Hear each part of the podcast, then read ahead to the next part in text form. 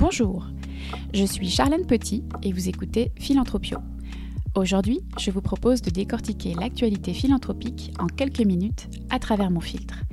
Pour retrouver toutes les références citées dans cet épisode, abonnez-vous à l'infolettre sur le site internet du podcast philanthropio.com. Vous êtes prêts? Allez, c'est parti. On percole. Après chaque catastrophe, il y a un changement de culture. C'est ce que nous dit le neuropsychiatre et théoricien de la résilience, Boris Cyrulnik, qui a beaucoup pris la parole ces derniers jours dans les médias. Le confinement prolongé, un ennemi invisible qui sème le désordre économique, la mort qui moissonne sur tous les continents. Toutes ces épreuves qui nous font redécouvrir la solidarité de proximité entre voisins, générations et corps de métier, marqueront-elles suffisamment leur empreinte pour que nous agissions à l'avenir sous l'emprise du collectivisme et non plus de l'individualisme? Ou notre volonté de changement se dégonflera-t-elle aussitôt que nous reprendrons le cours de nos vies et que nos journaux de quarantaine se retrouveront sous la pile des préoccupations quotidiennes?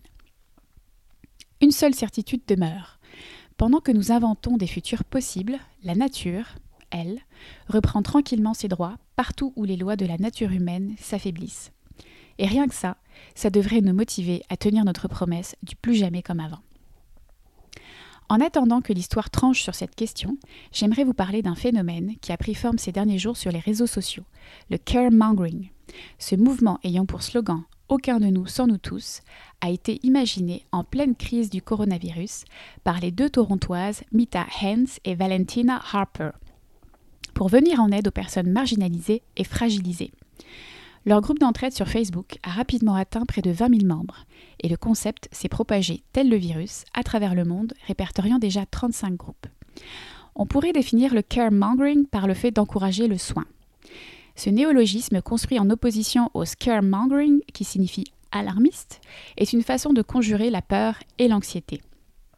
Si le mot est nouveau, les communautés d'entraide, en revanche, existent depuis longtemps. Citons par exemple le projet Buy Nothing, né en 2013 aux États-Unis, qui encourage le don et l'échange entre voisins et qui revendique 500 000 membres à l'international. Ces communautés ne sont certes pas animées par les mêmes motivations, soutien en temps de crise versus économie circulaire, mais elles ont en commun d'être très localisées, voire hyper locales, à l'échelle d'un quartier. Avec les caremongers, sommes-nous face à un épiphénomène ou une lame de fond? La spécialiste en solidarité post-catastrophe Yvonne Sou affirme que face à une crise, nous avons tendance à rechercher la solidarité communautaire au début. Les petits gestes d'altruisme aident ceux qui donnent et ceux qui reçoivent à se sentir mieux et plus forts dans l'adversité. C'est une manière de faire front commun.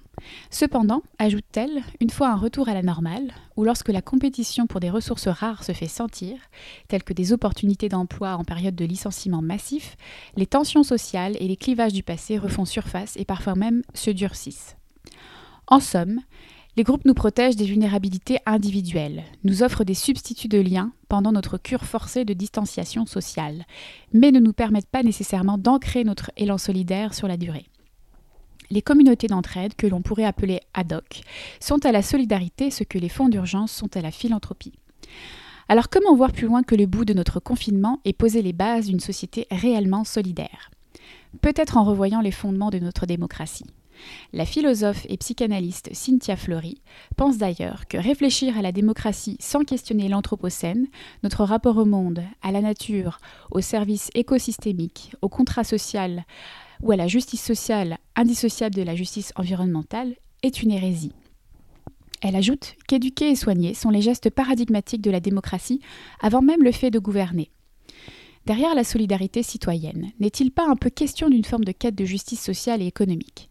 Se plier en quatre pour les plus démunis, se lancer dans un concours l'épine du masque de fortune, applaudir le personnel soignant tous les soirs depuis son balcon, ne revient-il pas à reconnaître que la crise sanitaire que nous traversons creuse les inégalités et que les travailleurs des services essentiels n'ont pas la reconnaissance qu'ils méritent?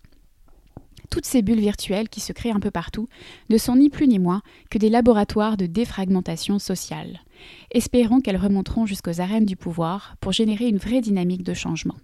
Et pour cela, il faudra bien plus que se contenter de répéter ça va bien aller, pour paraphraser le mouvement québécois du même nom aux couleurs de l'arc-en-ciel. À suivre. N'hésitez pas à me faire part de vos commentaires sur les réseaux sociaux ou par mail en répondant à l'infolettre qui accompagne à travers mon filtre.